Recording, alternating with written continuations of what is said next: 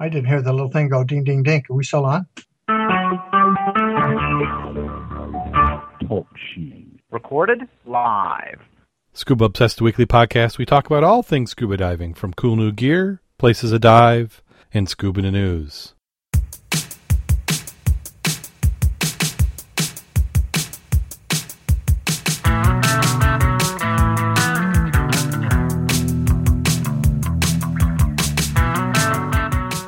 Scuba Obsessed episode 256 was recorded live September 17th, 2015.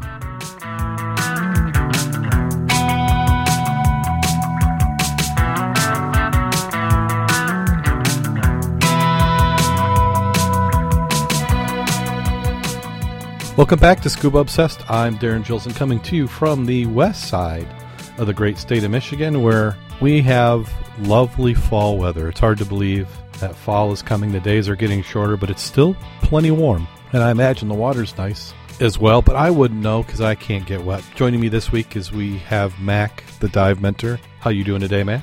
I'm doing very well today, and like you said earlier for yourself, it's been a hectic week, uh, and it is getting darker. The the dive that started tonight at six will definitely finish up in the dark, just like it did last week, the week before.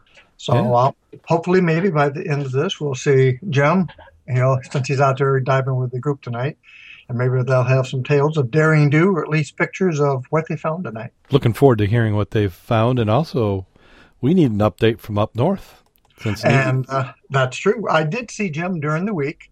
I uh-huh. told him to send me at least one good picture from each of the days, and then I would update the club site, which is about a month behind. So that'll help us get back up into the, the current month. Yep, that's mudclub.scubaobsessed.com. So you can keep an eye out for Mack's posts when he gets those going. And we're going to jump into Scuba News. And thanks to Mack again for contributing some articles. I think you had about a almost half of them this time. Also in the chat room we have Wheaton diver Surfer George coming in there, and we had a guest four who popped in for a little bit.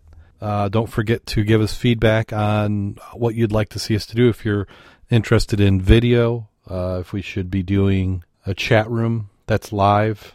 Uh, I'm still working out the details of streaming. Um, not quite sure which which direction we're going to head, or we might do all of them. It just might be some weeks will be live audio and some will do video. We'll always have an audio stream, but I think some of the video weeks it might be a little different. I'm not, you know, it's one of those things where video doesn't always play great on audio. Well, the first article up, and I've kind of grouped them based on your suggestions, Mack, but we have a couple of medical related. We have a DAN article, and it's the effects of aging on your cardiovascular system. Now, last week we had talked about as we were getting to be older. So I went back through DAN a little bit, looking at some of the current items I have. And my, my rant was going to be is if you're not a DAN member, you really should be.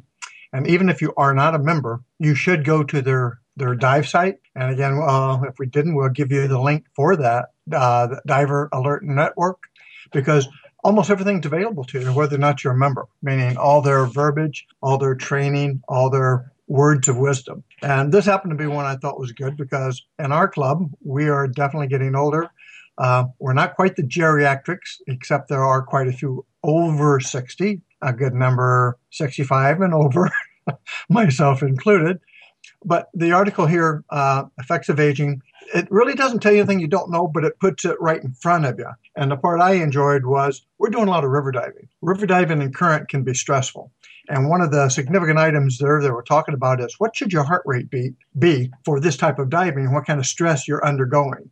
So my, my part there, and we're not going to really talk too much about it other than you really need to go to the site. You need to look that up, and I think you're going to find it very interesting no matter what your age. Oh, my goodness. I'm looking at this maximum heart rate by age. Uh huh. And I think I'm in trouble. I know that my maximum gets pretty close to that limit. Well, it, it's sort of funny as you, you notice there's two categories that they said if you're doing what you believe is right, and the other one is, and if you're a smoker. And you've got, again, six, seven percent different in what your heart rate can be because you're you're a smoker. It's a real good thing about you really shouldn't smoke, people. And it goes into the next one too, which is the um, article on neurology. You know, doing an assessment. Mm-hmm. I get a CNS hit or something, and it's a quiz. It's like 10, 12 questions. You take it, and it's like, who knows what you get. And if you don't like your score, you do it over until you get 100. The nice part is you reinforce what you do know, and once you correct what you don't know. And I liked it because it's a good reminder of what to do if you're doing a neuro check of your buddy or yourself. Not to mention, it's good for when you know you're around older people, like older divers even, and if somebody had a stroke because a lot of the checks you're doing will also indicate that. Obviously, if you haven't been diving and all of a sudden you have a droopy lip, you, you know your face gives a little bit of a twitch, your right side or something is, is getting numb. There, there's some items to look for. This helps you reinforce what you should be looking for from a dive buddy and from your normal buddy away from the boat even. So again, take the quizzes they give you. It's a really good learning experience. Again, to me, you can't, it, you know, reinforcement. So good things to do. Yeah, I've just done a few of the first questions, and these are good ones. I think I know the answer, but I, I won't be sure until I complete it. Yeah, and generally you can do an educated guess because most of us have had something with this. But it distresses me if I can't go through and if I can't get an, at least an 80 every time, I feel like I insulted myself because I should have known this. And of course, on this one, I did do better than 80, so I, I, feel better. But 80 is my threshold. If I don't do at least 80, I and I definitely go back and I reacquaint myself with the correct answers. And sometimes I don't always agree with their answers, which then makes me go and check it for myself to find out why they selected a certain answer. Can't help but learn. Very true. And from there, we went on to we got referenced one time that we didn't talk enough about environmental issues, and I, I pretty much agree we didn't. And we're making an effort now to at least highlight something in every presentation we do. And I picked the ones for Michigan because that's where we're from. And the disturbing factor is if you really get into environmental issues, there are more things out there than you can shake a stick at. And none of them are going to be cheap and they're not going to be easy. And as much as we're aware of invasive species and how we bring them in, it amazes the blazes out of me that we're doing not more to stop it as opposed to trying to correct it after it's here. And as far as that goes, Michigan has over 250 different invasive species in our waters and waterways. How can you possibly eradicate that which was not here before? And it's going to definitely cost a lot of money. The three that came up today that I did not know about was one's called parrot feather water milfoil. And milfoil around here is really a pain in the ass, and it's been clogging up our, our local lakes and ponds. It you know clogs the waterways, impedes your recreational commercial commercial boating activities, and all of them do the same. They screw up the native aquatic plants, which then screw up our breeding areas for our aquatic animals. They also provide breeding areas for mosquitoes and other insects that we really don't want to do. And I don't go into the detail of you know how we can prevent them and all that because it's the same as for all of it. You got to wash the boat when you leave it. Yeah. You got to wash all your fishing gear when you leave it. You know, leave the body of water. And, and like they were talking about the, um, we're going to get to the, the mud snails. Those guys can last 26 days in just moist environments. So if you don't go, do a good job of cleaning, uh, you're going to transport them from one pond to the lake to the pond to something else. The second new one is New Zealand mud snail. Now, I thought this was quite interesting. And in retrospect, I go back and say, have I seen any of these? They're, they're really small. They're an eighth of an inch long. And they had a good picture of a penny. And by the penny, they had probably eight or nine of those. Doesn't even cover the space of a penny. So they're very small. But now that you're aware of them, when you're out there diving, you're going to start looking for them and say, is the area I'm diving in, are we having some problems? And their comment here was um, they said they cluster in high densities, compete with the native snails and other macroinvertebrates for food and space. Uh, they disrupt the food chain of prized fish like trout and salmon as, and they operate as grazers. And what they do there is they move algae from rocks in near the waterways that normally feed insects, that mayflies and stoneflies that our other fish then eat. You don't have that, you don't have our fish. And they've been found as recently and as close to us as Pere Marquette River near Ludington. That's right up the street from us, basically. Yeah. And the third item, the, the name is really weird. It's called river snot and uh, or didymo, and I'm not even going to try the Latin name but it's a freshwater algae that, under the right conditions, can grow into thick mats that cover the river bottom, and the mats look and feel like wet wool, and, the, and that's why it's called, you know, river snot. though it's not actually slimy. Okay, it's not a threat to human, you know, health, but the formation of the mats crowd out, obviously, the biological and valuable algae, and it covers up the, the areas for the invertebrates that are important to, you know, for the other fish, such as our freshwater lobster, crayfish, crayfish, right? And uh, you know, we, we we know now that when we're out there diving our rivers, we're already looking. How what's the proliferation of crayfish? What are we seeing? Are we seeing some fresh clams? Are we seeing our regular good snails? And are we seeing turtles? All of those are good educa- are good indications of the health of the river. So right there, we're talking about a milfoil, a mud snail, and a type of algae that we need to be aware of. That's new in the last year, meaning it was known about, but now it's becoming more known, which meant now we got a problem. Yeah. And I'll leave the next one to you, sir. Well, and, and but the thing with all those invasive species, uh, what what can be done as an individual to help reduce them? As you mentioned, one was the cleaning up of boats. But once they're in a body of water, is there really any any way of combating? Does it eventually a the native species there learn to adjust and take them on, or? Well, what, what you've got to do is one of the big ones is identification and reporting. So the government knows. Oh, by the way, it is spreading. How fast it's spreading? Because if we don't tell them, they won't know. Yeah, they, it's they, like the the kits that we're we haven't yet received. yes. Uh, that's going to be one way. If we were able to do samples, send this stuff in, they'd say, "Oh my God, look where we're finding this stuff." So we we need to be doing that, and also we'd be able to tell them how quick have we seen it grow. What's the you know? It's like uh, the last couple of years, especially last year, the lamprey in our river there in uh, in Niles and St. Joe. We had not seen lamprey for a long time. Then all of a sudden, I'm swimming, and it's like, wow, there goes one. Oh wow, look at that fish. There's one on that. And if they, you know, they weren't treating our river in that area because they had no clue we had and, and it sure looks like a uh, a blooming. I don't know what the word for it when I have a lot of uh, lampreys come in, but anyway, when you have an inflow that's a lot more than it has been, yeah. you need to know that. Otherwise, they don't know what rivers or lakes or ponds to treat. Yes, yeah, because they have been fairly effective over the years with a variety of techniques for lamprey. Yeah. Well, kind of related to this environmental front is we've got the battle over fish farming in the Great Lakes and we talked about this probably about six, eight weeks ago. And at principle at the time, I was thinking, yeah, fish farming, your way of using the water. Uh, but this is something to consider. Uh, they said that in 1982, uh, in Canada, Gord Cole built a Norwegian style fish cage on the far eastern end of Lake Huron in Parry Sound, which was one of the first to use the technology in fresh water to produce food and that has remained to be one of the oldest continuously operated fish farms in North America. Uh, many producers follow Cole's lead in Huron's North Channel around uh, Manitoulin Island. Modest industry sprung up and to produce about $16 million worth of rainbow trout annually, and those trout are sold to restaurants and groceries. The industry is highly regulated, and the waste from the fish pens is found to starve water and Lake uh, Cloak channel of oxygen and contribute to algae blooms. Uh, since the experiment in Ontario, no U.S. state has followed with that type of farming in the Great Lakes. And currently in Michigan, we have a policy debate going on whether to open the Great Lakes to farming operations. Uh, Lake Michigan Sea Grant produced a report that suggested a billion dollar industry is possible if it was allowed. Supporters say Michigan is in a perfect position to be a world leader in freshwater aquaculture, engineering, and manufacturing that would accompany uh, this growing part of the world's food economy. Critics are countering that the Great Lakes is no place for uh, net pen fish farms because of the higher risk of disease and water pollution that accommodates the method. Environmental groups such as uh, sport anglers have come out against it.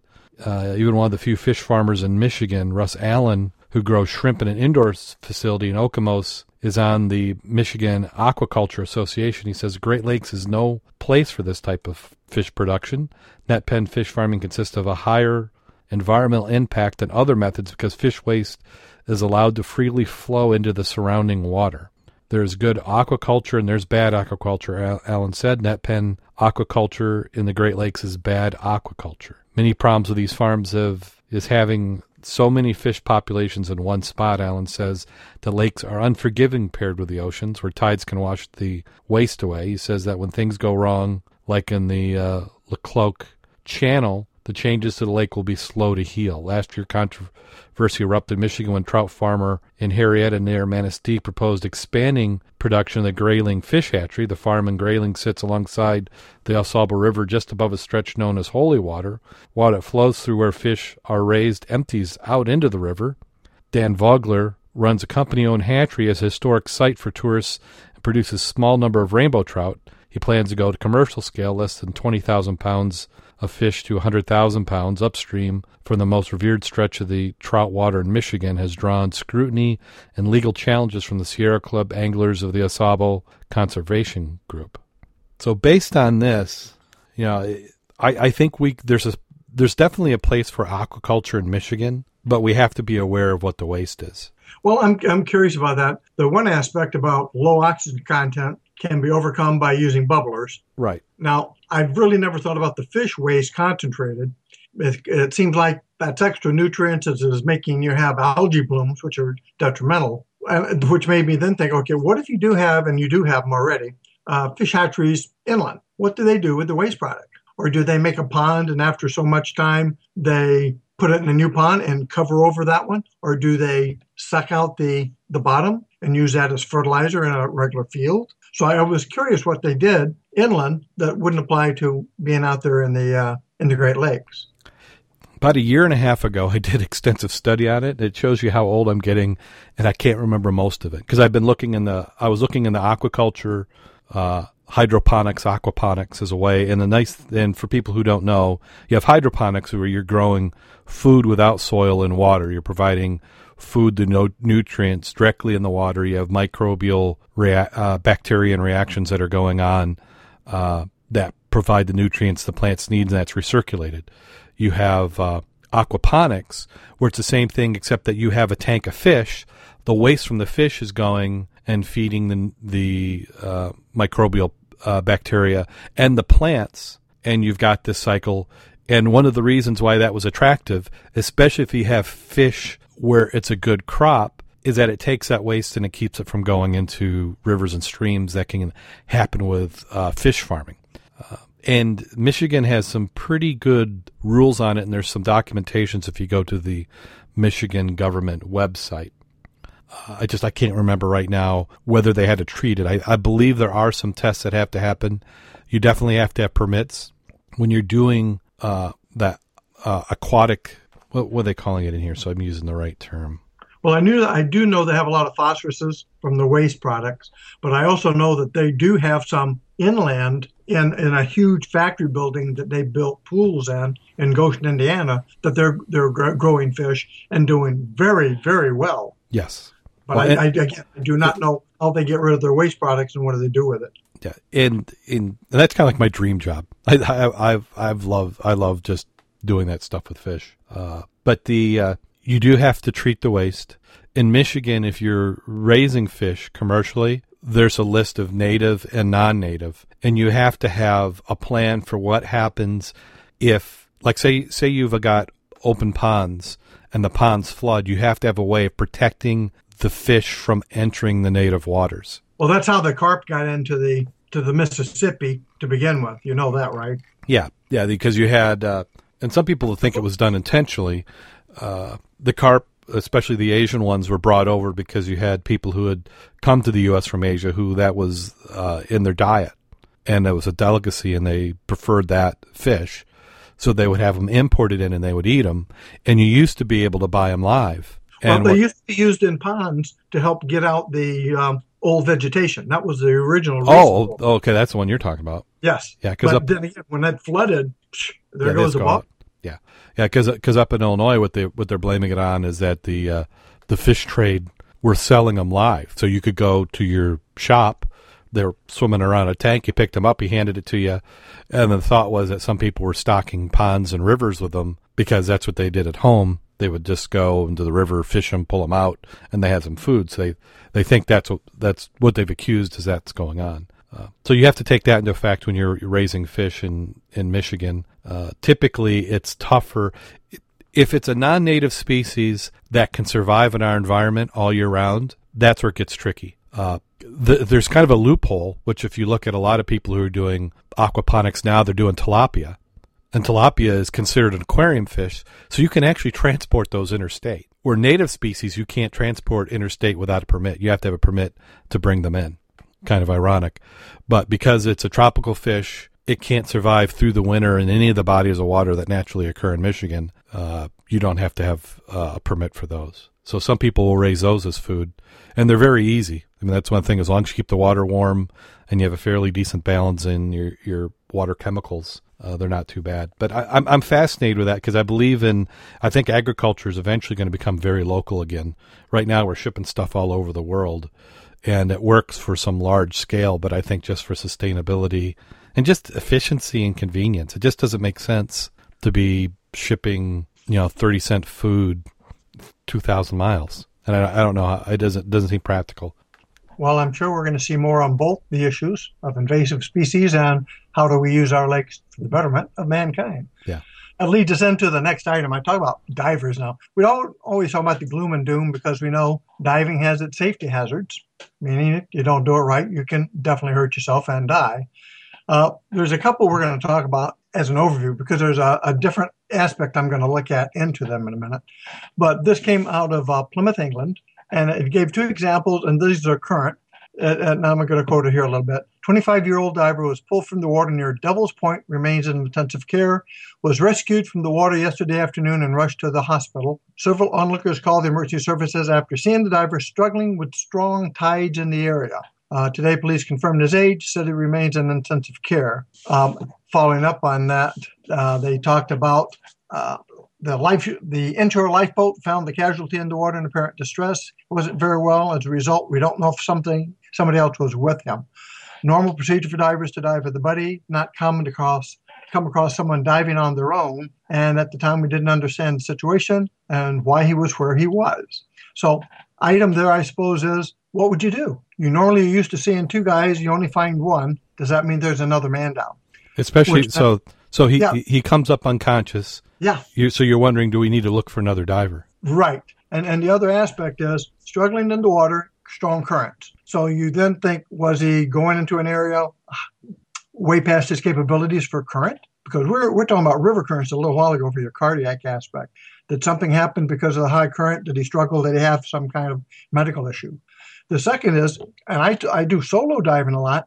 Should I therefore on my on my um, dive flag or my dive buoy should I have some kind of device or information there that make people know that hey, there's only one diver here, not two, so they don't spend time looking for somebody else who's not there. It's going to make me think maybe I will start doing that on my solo buoy. You know, uh, you mentioned that, and I think that's an excellent idea. If you had, like, if each diving buoy, it should represent a certain number of divers because there's times where we'll go in the water and we might have two or three divers using the same buoy. In that case, we maybe we should come up with a method of coming up with to mark how many are represented. Uh, I know that through Boy Scouts and probably many other organizations do this as well. Is that there is a board where you keep track of who's in the water and who they're buddied up with. So it, maybe that would also be something that should be considered now and just a random drop and dive that may seem like overkill but if you've got a situation where uh, we've we've got six seven divers in the water uh, that can be handy because the sooner you realize that somebody's missing the sooner a search could start right and, and this is why um, in last week's newsletter i made a notation in it for the club is we're starting at daytime when we're diving the river and everybody does not have a flag some people are diving off the boat meaning using the boat anchor line as our reference or their drag line. So yeah. there's possibility. I know I take a float everywhere. If I'm solo and it's less than 60 feet, I take one on a wreck because I'm not doing penetrations.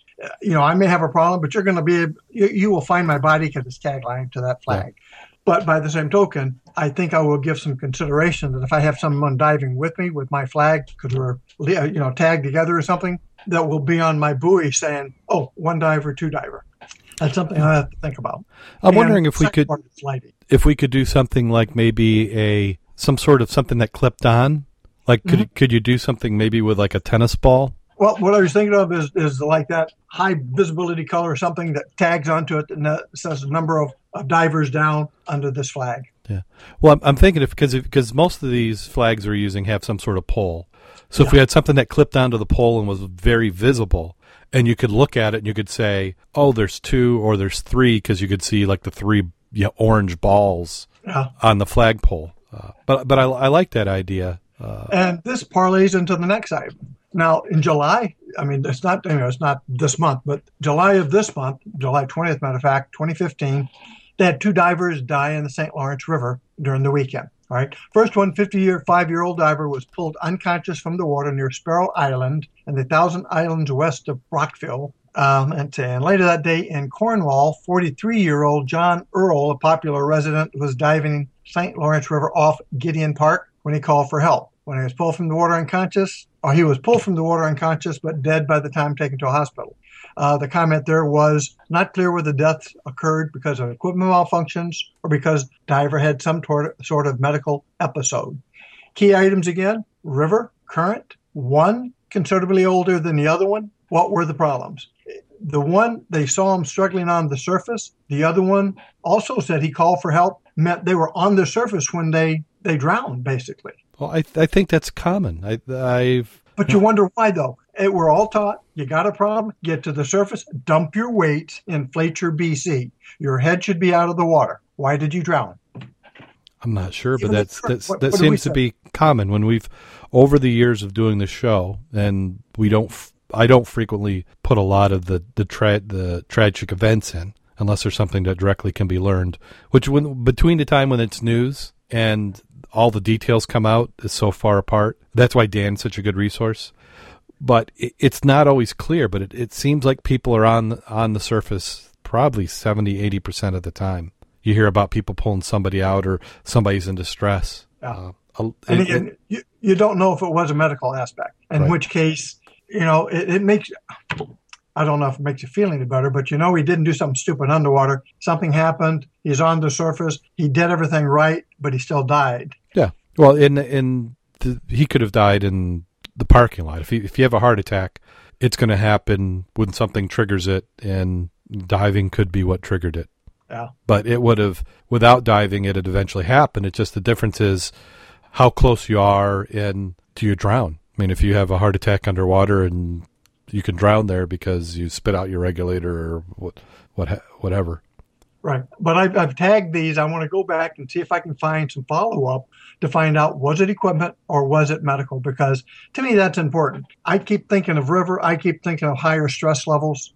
I, I think of if you've got a lot of heavy boat action, like in St. Clair, Mhm. uh, even on the surface, sometimes that could be a really a bit dicey. But if I inflate my BC and it's functional, and or I get rid of my weights, and even if I have a leak, my valve is leaking, I can manually inflate it. I really shouldn't drown. And I know that if I stay in the current, it's going to eventually carry me downstream and I can make myself go to the sides. I don't swim 90, I go with it and use the current to take me to the side. So I'm, I'm really curious to find out, you know, what, Well- what found on this one. And then the other part that I would like to know, especially after they've had time to look at it, is come up with some way of quantifying the experience of that diver so that you can relate. Was this a is this a diver in his first year? Is it a diver who's been doing it ten years? How often does he dive? When was his last dive? Is this a case like we see it a lot with uh, lobster diving? Is people dive once a year to go get their lobster and they're just not keeping up on their skills? So that's that's part of this that I think can come into it uh, to the, the reporters who report on it, they ask a family member, and he goes, "Oh yeah, he's he's he's an experienced diver. Well, he, he dove seven times in nine years. Well, we talked about that last week too. Remember the cameraman? Yeah, How many dives did he have? Oh, and then you find out, well, he was a surfer diver. yeah, And it's like, well, I didn't go deep, and Yeah. and you know, thirty feet was deep for him. yeah. He, he, he- he was a he was a snorkeler with a scuba tank on because he could he didn't have to worry about holding his breath. Yeah, for twenty years. Yeah. And it's like, okay, that that, and you're diving in two hundred foot of water, ain't the same thing. Right. Well, and then not to criticize somebody who had a problem, but if you're going, if you're a regular diver, you know not to go 200 feet. Yeah, I'd be a little freaky to do that. Well, then you got this next one. I, I thought this was interesting because for another reason. I'll go through it. Uh, the report here was they found a man, uh, how man mummified in diving suit after 13 years, saved life of friend who had to leave him behind in 2000 in 220 foot of water in Lake Michigan. Now that was what got me looking at the article. And it talked about uh, the body of a diver missing for more than a decade been found in the cold waters of Lake Michigan, where he drowned after he saved his friend's life, Dirk, uh, who lived in Iowa.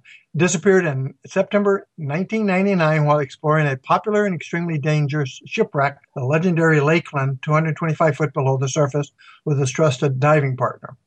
Anyway, it said. Uh, the 52 year old man's remains were found in Whitefish Bay on Saturday. The Door County Sheriff Department confined, uh, confirmed, still in his dive suit and with air tanks connected to him. Uh, authorities say his body was recovered near the wreck, which sits about seven miles east of Sturgeon Bay Canal in more than 200 feet of water.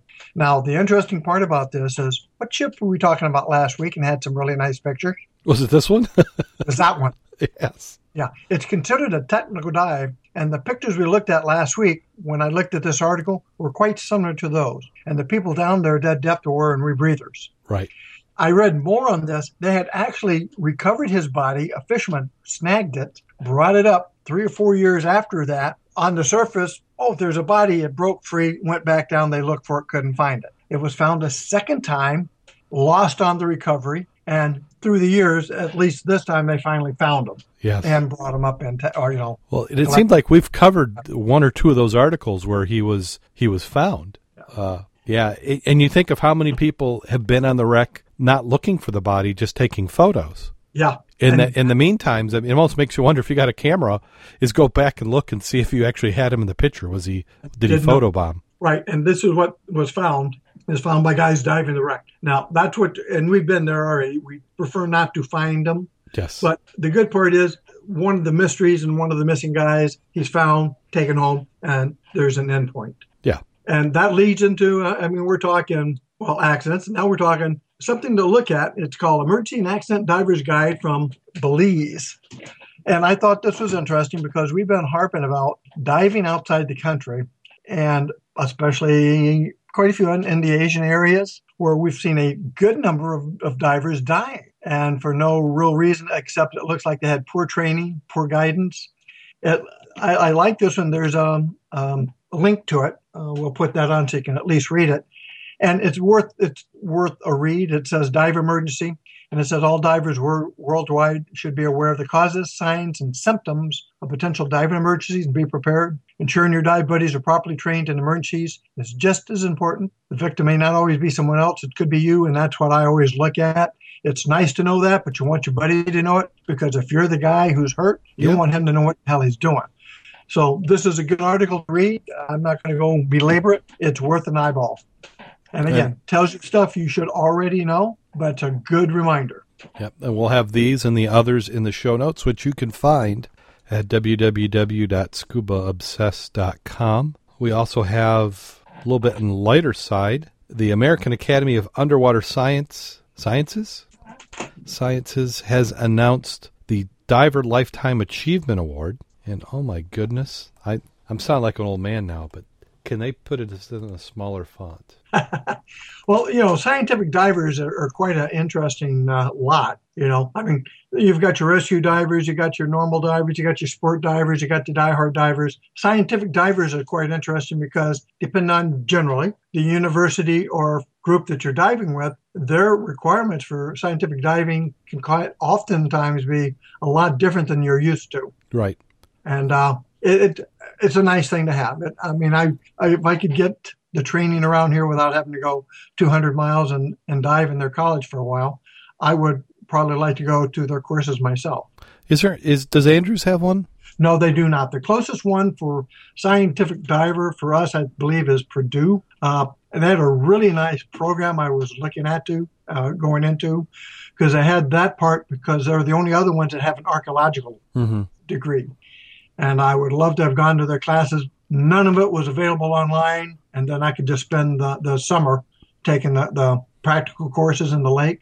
Oh yeah. Uh, well, but, and yeah. and I and we've probably said this a few times before, but I would love to get some like put, put together, and we maybe get three or four of us into it. Well, but, they're, they're, they're long. It's it's a college course because uh, the two I was looking at also is there's one specifically that if you're going to work in a preserve like ours, it's how to manage and preserve it and how to write grants it would be a fabulous course to go to. Right. Uh, but again, it's not a weekend course. It's this is a college course. you're you're going to talk. You're going to be spending a year. And again, you know, from here to Purdue is a long drive every day. Yes, I would not want to do it every day. It would be you'd want to do it as a maybe twice a week type Yeah. class. I couldn't do it as a daily, certainly. Yeah, but Uh, you look at this this diver here, the 2015 Scientific Diver Life Lifetime Achievement Award. The, this is their, I mean, this is the guy who earned here has got this one here is uh, is Charles Birkeland. Uh, He earned his PhD from the University of Washington, Washington by determining how sea pen populations were able to resist despite intense combined predation and uh, say pressure from seven different species of predators. It goes on. My point is intense, lots of work, but again, this is his life. Well, He's in a sport recreational diver. He's a professional scientific diver. yeah, and he's you look at some of the stuff that he's done over the years. He's got some fairly uh, deep dives, uh, quite a bit of time underwater. It looks like he started in the seventies. Yep. Uh, he spent weeks on Hydro Lab and published results. He has his postdoctorate from the Smithsonian Tropical Research Institute. He did an Well, experimental underwater. diverse. Go ahead. I was at the University of Guam Marine Laboratory, worked for them. He did field work in the American Samoas. Uh, very interesting individual. He's written four books, 70 pages in scientific journals. Uh, looked like they could not have picked a better person for the Diver Lifetime Achievement Award for 2015.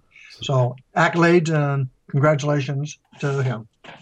And we have the U.S. Navy has officially issued rules for divers on sunken military vessels. including airplanes. So they're including an airplane as a military vessel. That's absolutely correct. And this was in the California Diver. Is that a magazine? It's a website, californiadiver.com, but I think they publish a magazine. So the Department of Navy, DON, has issued its final rules on the disposition of sunken military craft, including an updated procedure required for research and other activities on these sunken vessels. Importantly, according to the letter that was received by DEMA, activities such as fishing, snorkeling, and diving, which are not intended to disturb, remove, or injure any portion of sunken military craft, are still allowed without the need for a permit. The revised regulations permit investigation of sunken military craft under jurisdiction of Department of Navy were published in the Federal Register August 31st, 2015, and new regulations won't officially go into effect until March 1st, 2016. DEMA has been in communication with the DON for well over a year on the issue. In April of 2014, on behalf of the industry, DEMA reached out to DON to determine the extent which the rules proposed in January of 2014, which was, and uh, you can click to the link if you want to get the, the document number, uh, would impact routine recreational scuba diving activities in or about sunken vessels or wrecks. In his response, Dr. J.B. Thomas, Assistant Director for Collection Management with the DON, indicated the Department of Navy, through its regulations, does not intend to restrict access to those DON craft purposely sunk to establish artificial reefs or those other sunken former military vessels of which the United States has previously divested. The final rule explicitly clarified this matter with the publication of the new rules in the Federal Register. DEMA is pleased that the final rules to apply to recreational diving do not prohibit diving on military sites or vessels when there is no intent to disturb these sites. The final rule makes it clear that these regulations are designed to preserve these sites while allowing divers to visit them, said Tom Ingram, DEMA's executive director. By preserving these wreck, wrecks in situ, stit, stitu, S-I-T-U. I want to say mm-hmm. stitu, but there's not. There's they don't have enough letters there. All divers will have the opportunity to visit and enjoy them. Of particular interest to the recreational diving industry is a clear statement within the rules which reads non intrusive activities, including diving on or remotely documenting sites, do not require a permit or authorization from Naval History or Heritage Command. Though this rule does not preclude the obligation to obtain permits or authorizations otherwise required by law, the regulations stipulate an application process for disturbance removal or injury of sunken military craft under the restriction of the Department of Navy. Further, the new rules indicate that the rule also incorporates provision for the special use permit to be issued in the case of certain activities directed at sunken military crafts that would result in a wreck site's disturbance, removal, injury, but otherwise meant to be minimally intrusive. These standards must be met for special use permits which uh, permits which are easily obtainable as they are reporting requirements through data collected shall be shared with the NHHC. DEMA encourages all members of the diving industry to familiarize themselves with the new rules of their in, in their entirety and share the information with customers and diving communities. So I, I like the way this is worded. it makes you wonder if DEMA had not gotten involved, how bad could this have been? Well, if you read, well, I I was uh, reading some of this last year, and some of the wording has been changed because of the input from commercial divers, recreational divers, and the dive industry. Uh, one specific item that applies to us here in the Great Lakes is the German U boat UC 97 still belongs to the military, and any of the aircraft out there still belong to the military. And if you do bring one up, the two major items you have to have is a, a demonstrated plan for being able to recover it without doing, uh, you know, obviously damage to a to an aircraft like some of those have been. It's going to be Right. hard to bring them up. And you still got to be able to bring them up and handle them correctly. The second one, before you bring it up, you've got to have somebody who's going to take it from you and have restoration plan and have the money to do it. Otherwise, they're going to sit on the bottom. Yeah, well, they don't want you to bring it up, sit it in a hangar somewhere, and then disintegrates because you couldn't. You, you thought you'd bring it up and the money would show up, and it didn't. Right, because it will disintegrate quicker on the surface, and obviously it still will below, but it'll take longer. Well, because what concerned me is is originally when this came to light, it appeared to be a way of just adding a bureaucracy to something, and nobody would get the paperwork, but then it would be used to prosecute you. So the DNR or some other agency would see you on a wreck. You'd go over there, they'd want to see your permit or your papers, which you wouldn't have, and now you've got a fine and a court date Yeah, and it appears that they haven't done that. Plus, they it, it seems that one of the other risks was you could inadvertently come across a wreck because if your goal is to go and do fishing, you may not even know there's a wreck there, or it may the wreck may not have been discovered yet. hmm So just because you pass near a wreck fishing does not mean that you should have had to get a permit and now that you're in violation of some law. So this seems good. Uh, you know, it, you're up. It's up to yourself to go and read the rules and understand what they mean. Because I'm going to bet that there could be conditions that can happen that you may fall foul of some of these regulations. So the, the more educated you are, and we'll certainly look into them just to make sure that we're aware of them. Uh, but examples could be if you're com- if you're a commercial operation, if you're bringing boats and divers down, at what point you know is it four divers is an impact in the wreck, or is it four thousand divers, which you would which would require some sort of permitting process. Yeah. Uh, now, is it clear whether the condition of the wreck plays into it at all, or do they not not that specific? Because I'm thinking, it was not that specific there, but there's so many of them out there you're not going to be diving on. And again, and if it's got personnel on it, generally they're concerned with like submarines or something that may have bodies on it. right, That's considered a uh, war grave. Yeah war grave. You don't want to desecrate. But again, nothing says you can't go down and take pictures. Right. Yeah. So this is good, and and I'm sure that over time it's nice to get some clarification. Uh, but we'll we'll look into it. But this looks positive at first glance. So sometimes we can get stuff done without turning it into a mess. And if Dan had a hand to play, uh, Dan, I said Dan, uh, DEMA, if they had a hand to play in it, then good for them. And then reported in the Guardian is we have an instance. Maybe this should have been in our environmental section. Uh, we have a problem of ghost gear, which we've talked about for quite a while. And for those who aren't familiar, ghost gear it, it, it's not paranormal scuba gear. It's actually nets and other discarded fishing objects, which are continuing to catch fish. They just float around the ocean, and they continue to catch even after their initial purpose or objective is no longer being met. And they, you know, they they cite examples of off California the rescue of an 80 foot blue whale that was entangled in a 200 foot fishing net. Uh, the National Marine Fisheries Service reported that on average, 11 entangled large whales per year from 2000 to 2012 along the U.S. West Coast. Around the world, turtles, seabirds, fish are also injured and killed in the same way. Between 2002 and 2010, 870 nets recovered from Washington state alone contained more than 32,000 marine animals. So this is ghost gear. They say that ghost gear makes up 10% of all marine litter. Uh, the SeaDoc Society estimated that just one abandoned net can kill $20,000 or 13,000 pounds worth of Dungeness crabs over 10 years. That's from one net. The Virginia Institute of Marine Science estimated abandoned lost crab pots in Chesapeake Bay capture one and a quarter million blue crabs annually.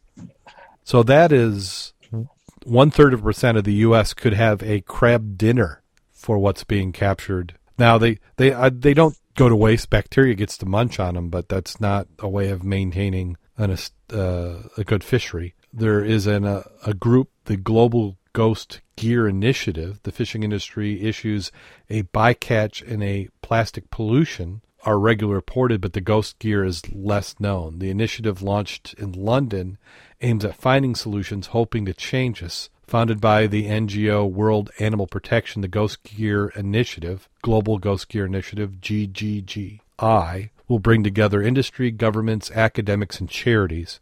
Participants from the UK include the Department of Environment, Food and Rural Affairs, Marine Stewardship Council, Sainsbury's, Young Seafood, and the charity Surfers Against Sewage. The initiative will focus on evidence building on the ground solutions and reviewing policies. Over the next few days, the steering group is made up of different sectors, will be elected to run it, and it plans to meet annually review progress and the next steps. So, some of the solutions have been proposed. One is uh, companies that are working to recycle nets, because what they're doing is they're saying that these fishermen, the easiest thing to do with a net is just throw it back in the water when you're done. Because uh, some of the uh, inv- uh, not environments, some of the economies don't have uh, a mechanism for dealing with it and they just want to just pitch it.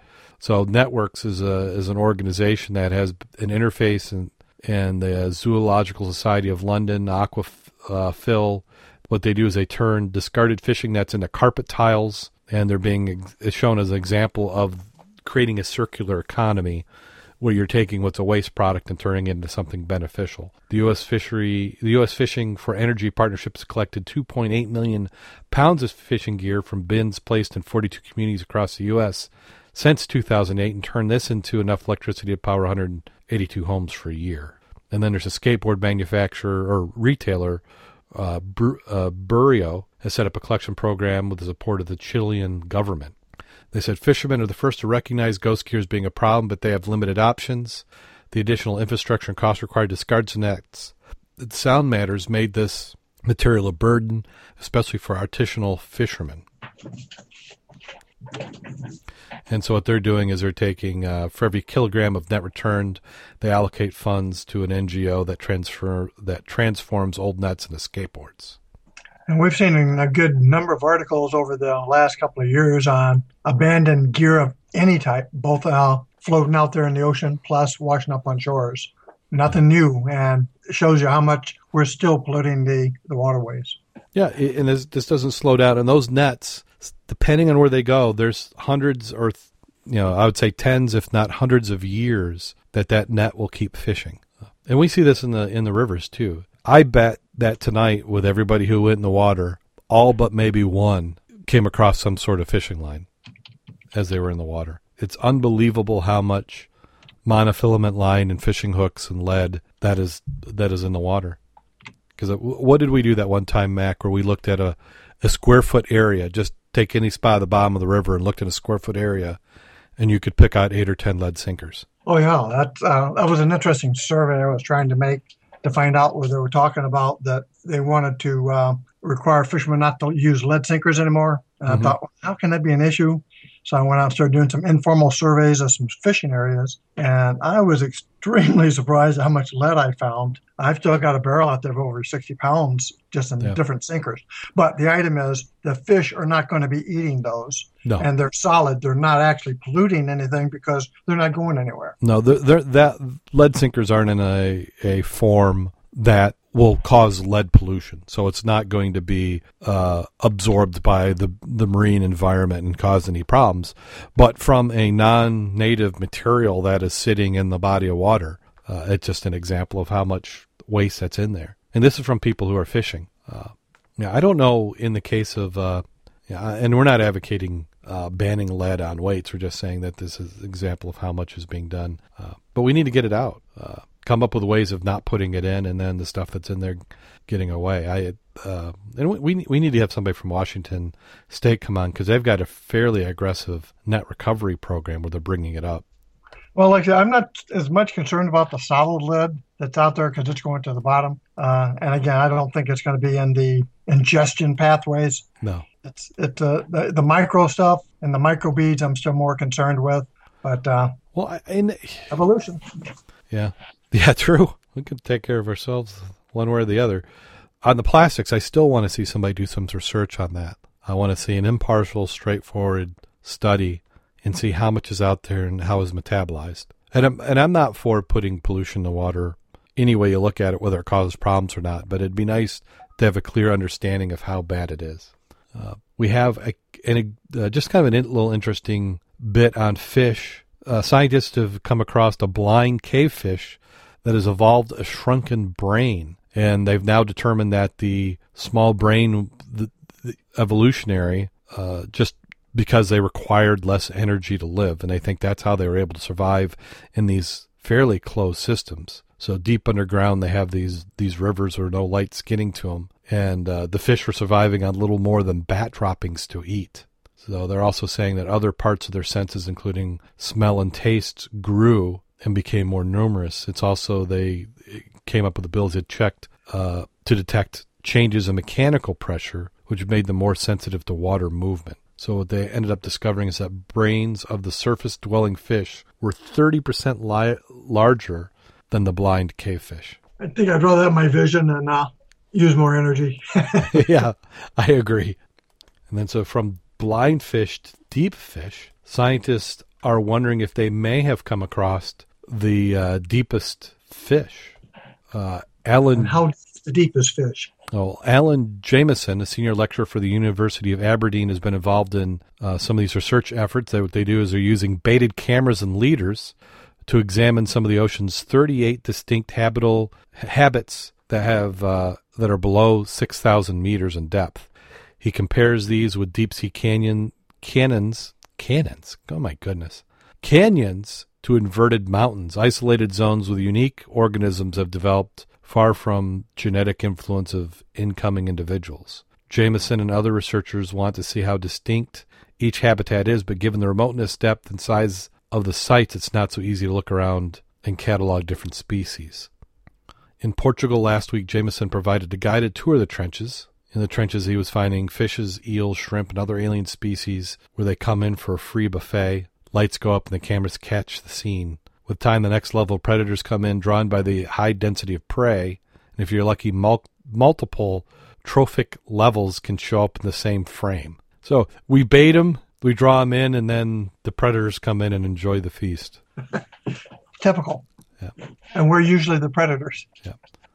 So last year, the team released a highlight reel of trench biology. There was a balletic shrimp, a cartoonish proportion eel, the deepest fish yet observed, a snailfish cruising by at 8,145 meters in depth. The conspicuous lack, conspicuous, I, I think I just better stop talking.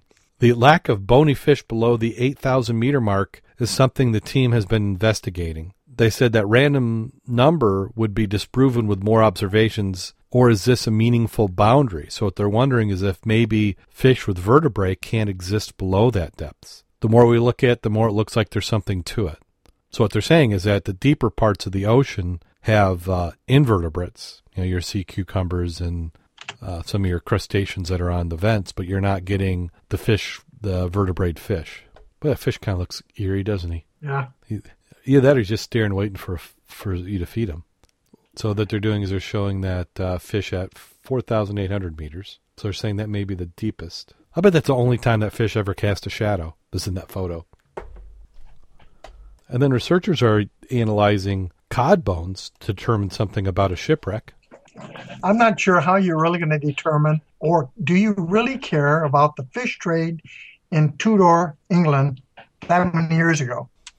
Well, there's probably four people in the world who that's what their their PhD was on and their topic of study, so they probably do. but what they what they're doing is uh, they taking a new stable isotope, an ancient DNA analysis of bone stored bones of stored cod and provisions recovered from wrecks of warships, and the one in particular talking about the Mary Rose. And the Mary Rose sank off the coast of southern England in 1545.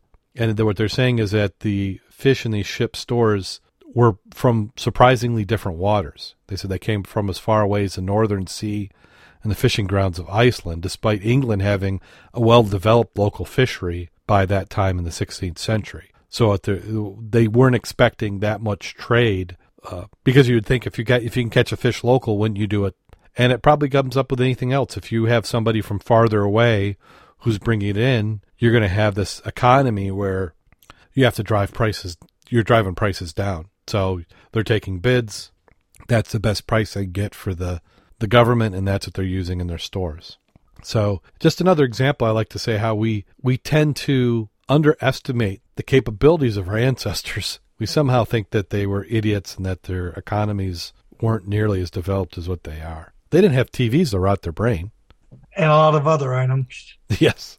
Of course, they could get legal heroin. And other wonderful recreational drugs. so then they go on and they talk about in the article some history behind the Mary Rose, which I think didn't we co- cover that one in a few artic- uh, a few podcasts ago? Because that was uh, Henry VIII's ship that sank when the French were coming in. Yeah. But I like your other article that's closer to home and on trinkets I'd like to find. Like another gun from the CSS Georgia? Absolutely. I did see the pictures of that.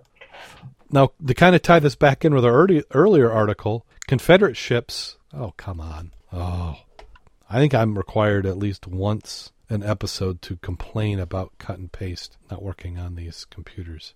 Another gun from the CSS Georgia has been brought to surface in Savannah. It's a third Dahlgren gun. It is known as Confederate Ironclad, which was part of the Georgia city defense. It had at least 10 guns at some point, but no one knew exactly how many were on board when the vessel was scuttled in December 1864.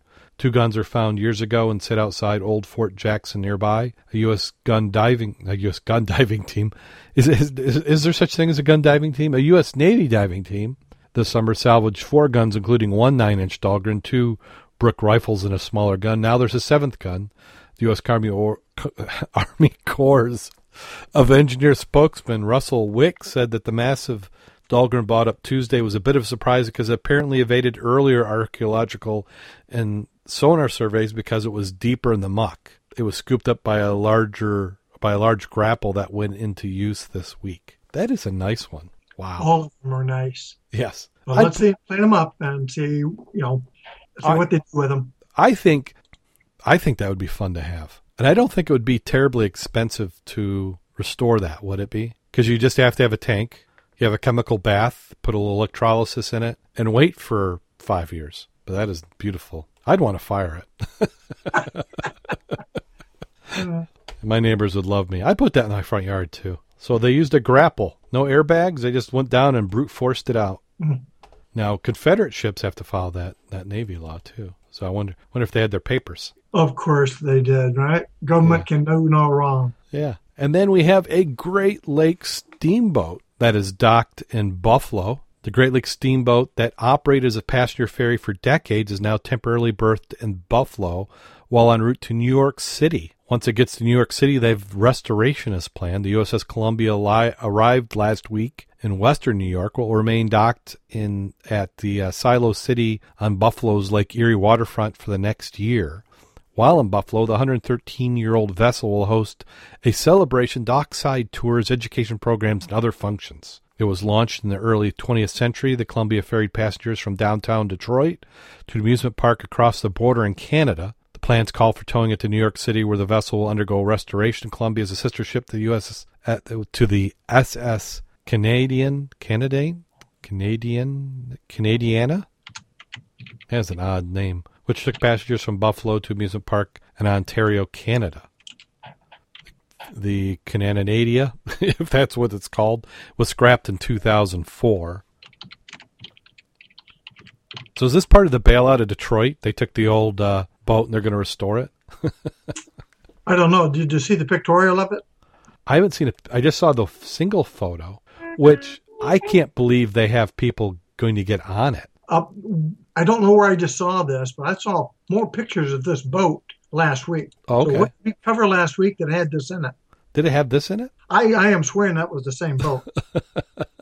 It may have. Let me see. So let's do. I bet the time for a Google search for the SS Columbia. If we do image, so this is the most exciting part of a podcast is the the search part, and where we you hear us comment on photos.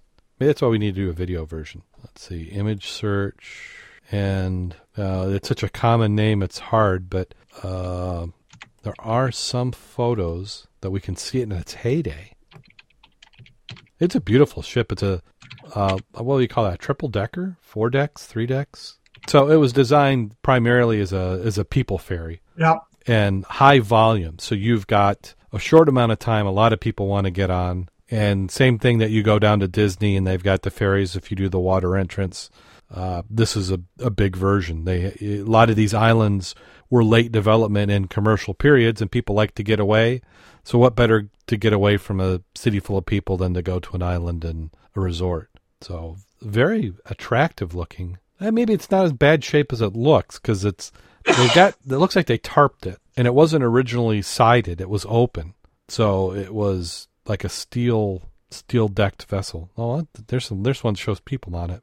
It's one of those that looks like it, it's it's a typical ferry in that you, i'm betting well they've only got the the pilot house is forward so i think it does turn around doesn't it? Because it has that shape like it's even. Because sometimes you see on these ferries where they have dual pilot house or the pilot house will be in the middle and they just you know flip direction you know you, they don't even turn around. They just they got uh, props on both sides of the boat and just they they determine which one they're going to drive It's Huh. a big boat though, and that'd be a hell of a lot of uh, Rust-Oleum needed on that one.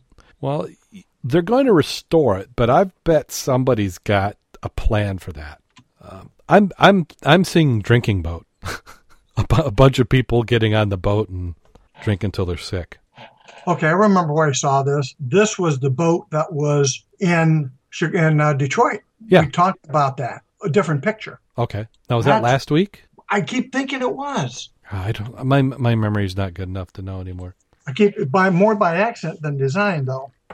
Well, it could have been because that's where it came from. It's just interesting that it's going from, you know, the uh, because its history is Detroit and Canada going back and forth to an amusement park, Yeah, and now they're going to take it to New York. It, it's like, is this the first time in a hundred and some years it's ever been that way? yeah. So why why is it so interesting to people in New York that they're going to restore it? Somebody's got a plan for this.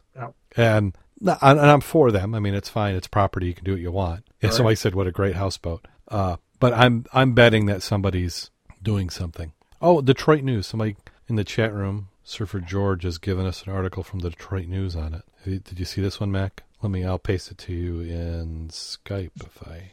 Just, you can give it to me a little bit. Here you go, so you can follow along.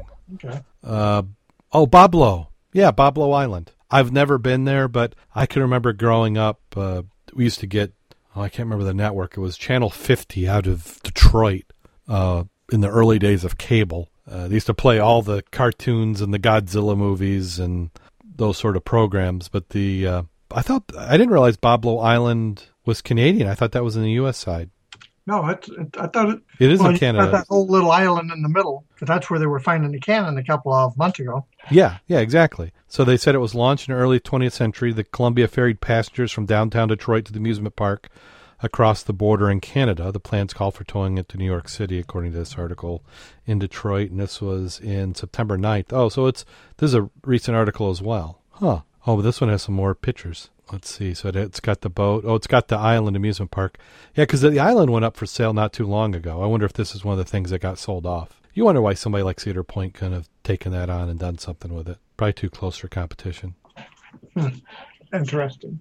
So I wonder why I didn't realize. I guess we just didn't make a big deal back then before we had Homeland Security, uh, because you probably didn't have to show a passport or anything or prove who you are. It was probably just an independent area. Huh. I'll do some research on that. What do you got next? Kayakers. Kayakers. Yeah, this is a video of the week. And if you're a kayaker, I want to know how you think about this. We'll give this in the chat room as well. Uh, kayakers were a little startled. Uh, I think they were out there for it, so I can't say how startled they were. But they're in the water observing whales, you know, doing some whale spotting and sighting. And a humpback breached and sunk a kayak. So if you're kayaking, I think I think they call that a brown pants moment or a brown suit moment when that happens. Uh, that's when you're glad you have a wetsuit. yes. I don't know. I I I think that I I need something a little less material if I'm going to brownify it. But uh, so follow the link again. We'll have it in the show notes so you can see. But the humpback whale breaches on top of a kayak. And I didn't I didn't get a chance to watch this one, Mack. What goes on with this diver fends off a shark with a spear gun? Well, one, they're not divers. Well, let me rephrase that. They're um, surface skimmers. Okay. You know, they're free divers, and that's a a um, not your normal shark. That's one of those that has the eyes on both sides of the head that stick out a little ways. It's a hammerhead, Ah. and he got pretty freaking aggressive.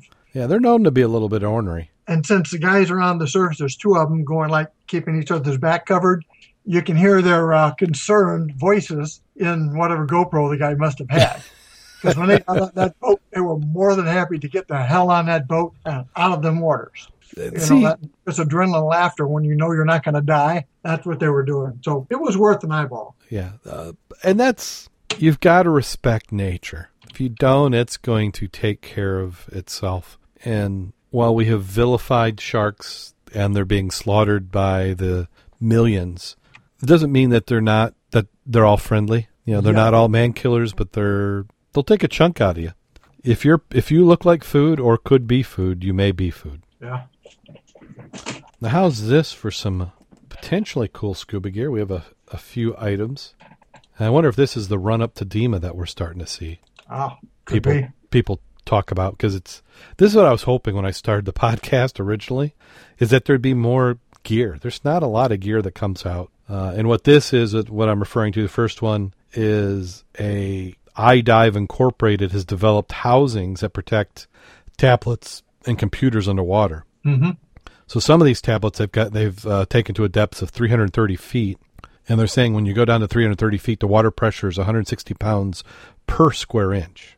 We didn't know the limit, said Jim Panea, president of Innova Designs of San Diego. Theoretically, we could pressure balance the inside with the outside for use at any depth, which that's what I've kind of wondered sometimes why we we don't do a little bit more. But it sounds like this they were just doing surface. Uh, they're saying what's unique about the housing is it allows the user to swap out both the camera lens and the pressurization system. Does that mean seals when they say pressurization system? Sounds like it. Or maybe they are using pressure to help compensate. They said in the past researchers had to use special pencil, special paper, and a pencil during dives to record their counts, then feed each of those entries into a computer once they were back on land. They said it added an extra step to researchers hand, but also most common place for mistakes to occur. And this is according to uh, iDive's website after coming up with the concept. Initially in 2012, Diving Equipment and Marketing Association trade show in Vegas, yep, DEMA. Uh, the mechanical engineer took about 14 months to design, tool, and mold the parts, another six months to demonstrate the feasibility. SolidWorks software was used during the development, which, for those who don't know, SolidWorks is uh, a software that a lot of 3D printing people are starting to use. Uh, do they say who makes that? I think that might be, yeah, I'll do a search for it in a minute. Who makes SolidWorks? said there well there's a number of waterproof housings for cameras and smartphones those housings don't allow the user to interact with the apps and use the tablets for anything more than simple recording device. To make the tablet actually work underwater they they encapsulate the tablet then pressurize the housing with either carbon dioxide canisters or air from another device such as a scuba tank. The housing incorporates that pressure system. So that's kind of so you're, you kind of like what your regulator is doing so you can breathe at those depths is what they're doing with the housing. They're pressurizing it so that it doesn't crush. We need more pressure inside the housing than outside. The lower housing is clear polycarbonate. The touchscreen touchscreen membrane is a what was that poly, polyether polyurethane. So what it sounds like is that this is not a rigid case. It's a it's a soft case that you can actually use a touchscreen side on. They said they could not get the robustness with polyester PU. Early experiments of touchscreen membrane material pointed out stiff PC or acrylic. The tests were conducted on sheets with thickness between 0.3 and 0.8 millimeters. PC or acrylic easily transmitted the finger conductive patch out of the water but failed in an underwater trial. So that makes sense. By choosing a flexible material, we could retain the thickness of 0.3 to 0.5 millimeters that seemed more robust for everyday handling. With the basic idea that thicker, flexible material, it turned the plastic. They turned to a plastic expert. So they're expecting the uh, the. Oh, the housing did come up in the market in August 2014 and is available at a retail of 7.99. They said about 600 units are known to be in use. That's kind of cool. Yeah. I'd ha- you'd have to have a reason to have a tablet underwater to be willing to risk it. Yeah. Just in case. Not a lot of money. Yeah, but if it's a tool and if you're paying somebody uh, that, and that's a data collection device, that's good. Now this one I really liked. This is a Power Grip H2O selfie stick. So we've all seen those crazy selfie sticks that people are using to get shots, or even some who've done them for underwater. This one's a little shorter than a normal one, but it's not just a, a selfie stick. It's more of a handle with a battery in it. And it's able to charge a GoPro while underwater. It's waterproof. Uh, it can charge a camera to depth to 30 meters or 99 feet. So that's pretty decent. If you're going to take it on your trip and you're going to do a long dive, I'd like to see it a little bit deeper, but this is good for a first attempt. It has a built in 6,700 milliamp lithium battery, and they said that can, uh, it's enough to, tr- to s- for six fully charged GoPro batteries, 12 hours of use on a single charge. So you get 12 hours in a GoPro using this handle. Um, they've got the different uh, housings they can go out depending on how you're going to use it. Would you just stick with a deep one? Maybe it's a hassle. Don't know. I know I've got a GoPro handle for mine. I really like it. And if it had a battery, that would have been even better. Because you don't have to worry about it. Uh, and this looks this looks nice. Yeah, I would have liked that. I'm not a big one for selfies, but uh, I kind of like the idea. So the you know, let's see, is it? It was on Kickstarter. I don't know if it's still on there or not.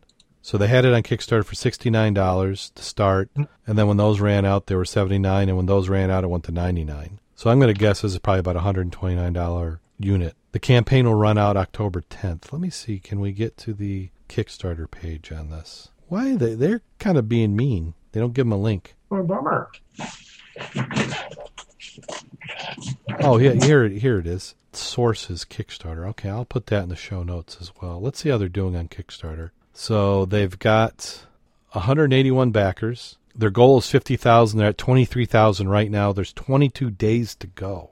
I think they could make it. Let's see. Do they have any more that the deal price? Yeah, they do. The $69. So if you want the $69 one, uh, there's 238 out of 300 still left. Mm. They're planning on retailing it at $99, which I think even at $99, that's a good price. Yeah. Waterproof door, dual USB ports, custom thumb screw, the battery. Oh, the live charge kit you have to buy separate. Okay. okay, so that's what they're doing. So they got the one that's just straight up, and then if you want the live charge kit, which allows you to live charge underwater, and the Kickstarter, you can get that for for ninety nine dollars. Or is that just a kit? You have to buy the kit separate. Well, you have to take a look at it. You have to buy it separate. That kind of makes it expensive then. Well, yep. Those are nice. I still like my GoPro, but it, the beginning, the newer ones, you know, the the blacks, the four levels, Yeah, you know, that you're talking 500 bills. I mean, it's a nice camera. You've and it's got the HD and all that stuff in there now. I understand one of them's got a 4K. I don't know if the new black is the 4K yet. Uh, there's there's two or three models that have the 4K because that's what I've been looking at. Because I really, I, I, I, would like. I mean, I'd like that, but by the same token, man, I'd, I'd like to spring get a, a really nice SLR surface, but I really have used it either underwater or in the air. So Mhm. I mean, there's pros and cons. You can't beat it for underwater work. The one I've been doing, it's it's a lot cheaper than five. I, I, I love it, but I sure like to have a nice camera for surface pictures. I like to take anymore. Yeah, uh, yeah. My wife bought a fairly decent camera. It's not an SLR, but for what she wants to use, she wants to be. It's it's it's a little bit above a point and click. You know, it's got a Mhm. really. I mean, the zoom that you're getting in some of these cameras is amazing, and the light sensitivity. So all these sensors that are coming out for cameras are making it into regular general market cameras. So everybody's benefiting by this technology advancing.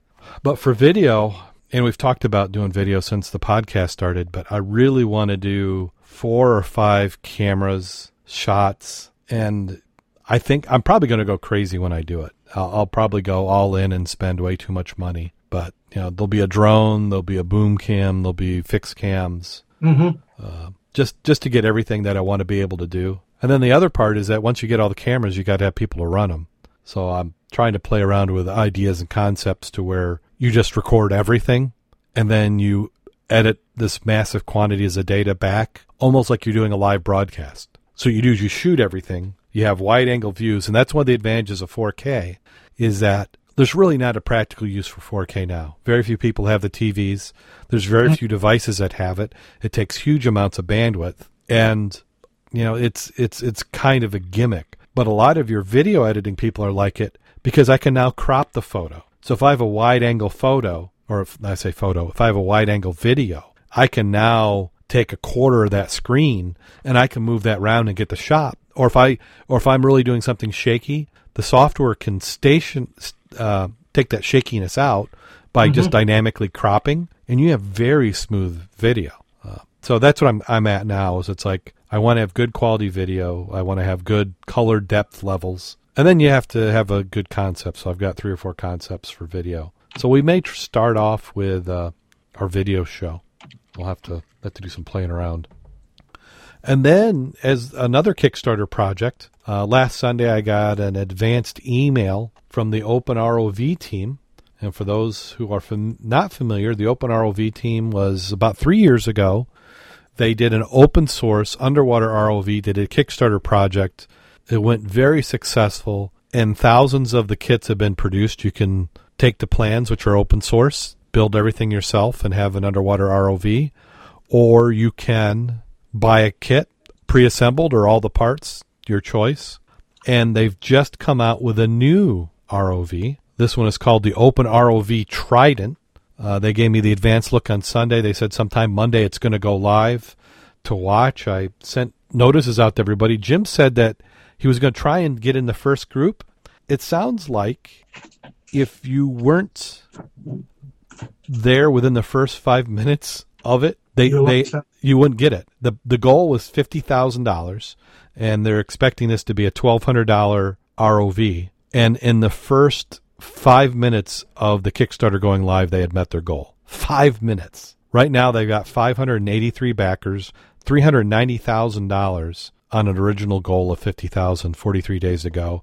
And unlike many Kickstarters, they're doing no stretch goals, nothing fancy. It's just a way of you to buy it early. So the original one was 599, so half price. They had 100 backers, gone. They then said, okay, we're going to stretch this out. We're still going to give you a deal. Seven ninety nine, three hundred backers. Those are gone, and now it's nine forty nine. They got seven hundred fifty of them, and as of the recording right now, there's twenty nine of them in purchase. There's seven hundred uh, twenty one to go. So I'm going to guess for a while you're going to be able to get those, but I wouldn't wait to the end if you're interested in getting one. Now they then they have some other packages and gimmicks and things you can do. But what I think's attractive, and I seems like people would go for this is find a buddy who wants one. You get a two pack for sixteen hundred. So for sixteen hundred, you get two of them. So what's that? Eight hundred dollars a piece. Mm-hmm. So not so that and that's the the the deal that's already up. So they they had three hundred that went away. They've had no takers on the sixteen hundred for two. So there's fifty. So that's a way. Find somebody else who wants and you can get it. Now the one thing they're doing, if you're watching drones, which is in the three years since they've come out with the underwater ROV, drones have taken off. And so they've learned things that is happening in the drones, and they're applying it to the ROV. And one of the things is a is a heads up display. So you pilot it as if you are the ROV yourself. So you can get a adventure pack, three hundred fifty dollars. What the adventure pack gets you, I think that gets you. It comes with a fifty foot tether or a fifty meter tether, and that gets you it's a 35 meter tether, and then it gets you a, that adventure pack gets you another 100 meters of tether, and then it gets you a you get a wireless topside buoy, and the buoy is Wi-Fi. So you've if you imagine the ROV connected to the tether, and then you've got your wireless control, and your control is communicating to that buoy, then down to the ROV. Let's see, do they, they go into detail what the adventure pack is? Keep saying looking left. Uh, adventure pack, and it looks a little bit more streamlined, a little bit more molded. These kits are all assembled, I believe. Okay. They've got some uh, light, and it, and it moves in two different ways. One is just a low speed vertical, where it moves up and down, kind of like a traditional ROV. If you watch Alvin or any of those, they they pretty much stay horizontal. But this has meant that you can, in high speed mode, uh, it's got two rear thrusters and one mid thruster, and you're actually able to dive almost like a plane. So it ships with a 25 foot tether. You can get uh, its depth capabilities is 100 meters, 300 feet, perfect for us in the Great Lakes. Uh, just under three kilograms. Top speed is two meters a second. Runtime is three hours. So 400 millimeters or about 16 inches uh, long, 200 millimeters wide, 7.87 inches, and then uh, 80 millimeters high or three and a half inches. So that's a very tight, compact. Uh, comes with software. Yeah. I looked that up Wow. So whenever he came back saying there was no openings, when I looked, there still was Okay. because I thought very heavily on it myself. But I was looking at the, the higher end, hmm the 1K, because then you got like five. Actually, it was more. It was uh, like 1,200. Yeah, they've got. Well, they, the thing you have to watch is they've got a couple kits, and one of them is for their older model, which is the one that they've had out for a few years. Well, I was talking about the higher end. They were looking for people on. They hadn't had any takers on it. Yeah. Well, uh, so the adventure set. Okay, here's what it is. The adventure set, which if you add three hundred dollars to any of the pledge le- levels, even though it does come with a case regularly, the adventure set gets you a hard case, which they say is about a hundred dollar add-on, uh, which comes in a sturdy plastic, uh, or it's a hard case with travel for travel and shipment. It gets you the hundred meter uh, tether, which they said would would normally cost two hundred fifty dollars on its own. Uh, it comes to begin with with twenty five foot of tether. Now, does it clear? Does the tether extend or does it replace? It looked like it was freestanding with no reel. So snag is going to be an interesting part if you're doing it in close work. But if you were doing it drop down straight, Yeah. to like uh, Havana or something, Mhm. I think you'd be in good good shape. Now, one thing they're saying is that with this design and with the software, they said it's conceivable to do mowing the lawn with this, which is something that's unique. Normally, your ROVs aren't stable enough; the software isn't good enough. But they're they're they're saying that you should be able to mow the lawn and then stitch together and map. I saw that and I saw some of their stuff. It, it really would be interesting down the road. Yeah. Keep an eye on them. Well, this may maybe this is something that uh, we should be pitching to the dive club. Well, I'm sure Jim will bring it up. He has been interested in that part. Yeah. Did did he did he actually get a chance to get one, or did he not make it? I'm sorry, say again? He he originally said he wanted to buy one, but do you know did he get it one in? No, he said he tried, but it's too late. That's that's the email I got, I believe. Yeah, well, because they had the original, which was uh, which was the the very early bird. But yeah, that was it. It sounds by the sounds of it, it was five minutes in they were they were all out. Yeah. And and I think that's because they gave so many of us an advanced shot at it, hmm and they're showing their prototyping. Uh, downside of this is delivery is November 2016, so over a year away. It's not that far though. I mean, time really is rapid. You know, you know, in Oh, and I- and for an industrial product, uh, yeah, it's probably not too unreasonable. Um, I would have liked to seen them, especially considering the experience they have, uh, have a closer fulfillment date because what they're doing is they're showing the schedule, so they have. Um, so they're going to be manufacturing prototypes in January 2016. So all they've done is made one. They did some calculations. They got all the money, and then now they're going in. The advantage of doing it this way early on is that they do have firm quantities, and it helps them adjust for mass production of parts. So expecting next year this time to be starting assembly, and there were different donation levels. So if you donated enough, uh, you could be assured you were getting one of the first kits. And with enough money, they would let you come out and they would show you how to use it. So excellent. So this is no longer uh, well, nothing in Kickstarter is a guarantee. They've re- reached their funding goal, so now it's pretty much a shopping cart. Buy it and get it. Well, we are going long. I'd say we're almost uh, a minute, uh, one hour and twenty minutes by the time I get things cleaned up. So we need to talk about last We're- week's time, dive. huh? Yeah. Is it that time? Well, let, let's talk about diving. I mean, I didn't dive and you didn't dive, but there are there are Well, people not getting last. I dove last week. yeah yeah. You last Thursday you dove. Yes, yes.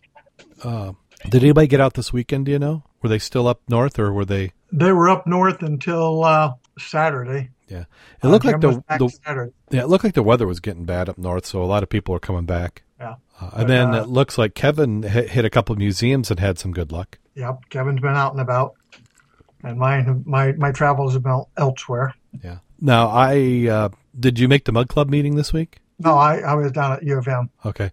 I didn't make it either. I was going to. My son had a tennis game and it went, uh, so I couldn't make it to the meeting. So I didn't hear how that went. So, Oh, it, it went pretty decent. I had sent uh, the diver survey that I had 7% response on. I sent copies of that for let's get some freaking surveys. Uh, I also sent the revised uh, admissions form. I updated it, put that out because we've got new members I do not have the correct paperwork for. I want that. And I sent out waivers that if we're having club members, I'd like to have a waiver signed by them, especially if they're participating in dives. So we had a lot of paperwork, and they said they were extremely active, and a lot of people had lots of comments on a lot of things, and it carried over to Romas. okay. Was it good comments, bad comments? good comments. I, everybody was having Okay. a lot of verbiage. Well, Like when, you said, when, when you start giving people legal forms and waivers, I was wondering, was there how, Well, no, that was the part I, I did the administrative first part and said, please get that. Yeah. And then uh, they went into the diving and stuff, and everybody got really hot to trot because diving gets you hot to trot. Yeah, and they're finding stuff. Yeah. So that was a, a really good event. Okay. Is there any anybody going out this weekend? Have you heard? Uh, I don't know. I know I, I'm sitting out with a neck brace on, so I'm good. uh, so it'll be an interesting. I won't be. I don't know if I'll be available next week or not Okay. for Well, the next podcast, but uh, understandable. sure somebody. Yeah. Well, ho- hopefully uh, your procedure goes well, and we'll get you back in the water really soon. Yeah, well, I told him I needed to be in by by uh, New Year's dive. uh, can't miss that one. No. Well, we'll see if I need extra weight since I'll have some titanium in there. yeah. yeah. Could you specify where the weight goes? Right now it's around the hips, but the, the new weight will be a little higher. uh, Yeah. So I would say we're to that time of the show. Thanks everybody who came in the chat room as the show went on. We had a few more people drop in. How many how many survivors do we have?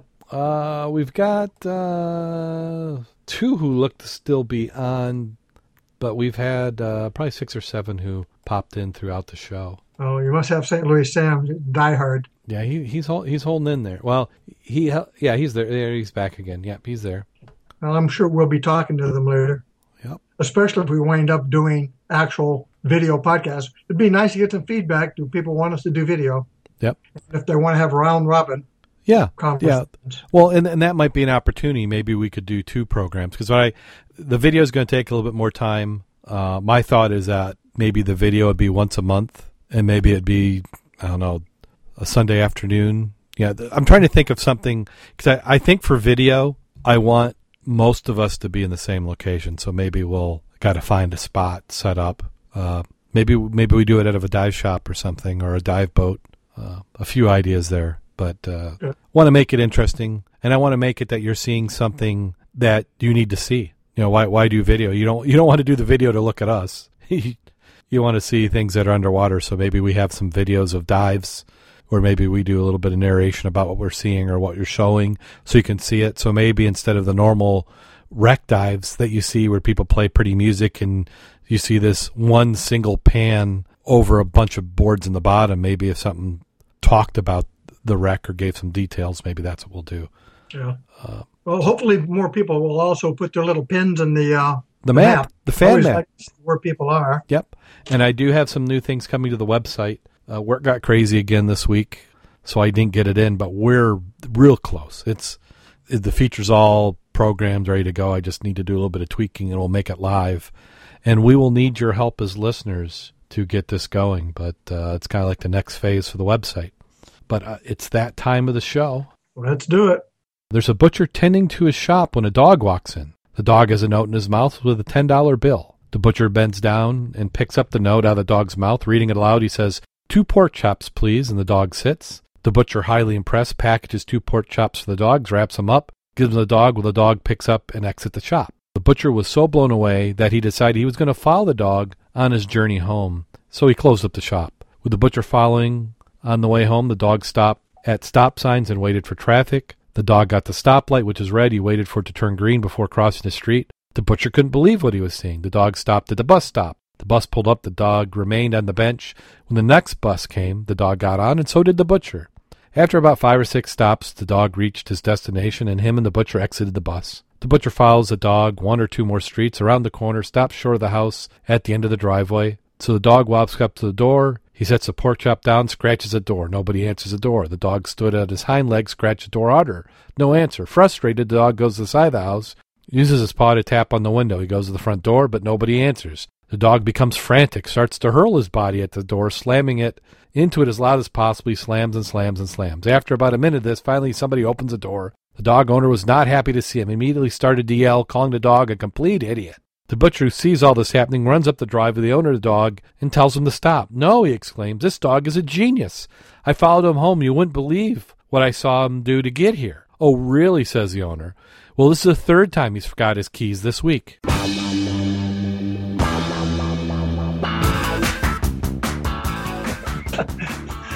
I should be well trained like that. Yeah. I know kids who can't do that. Forget the dog.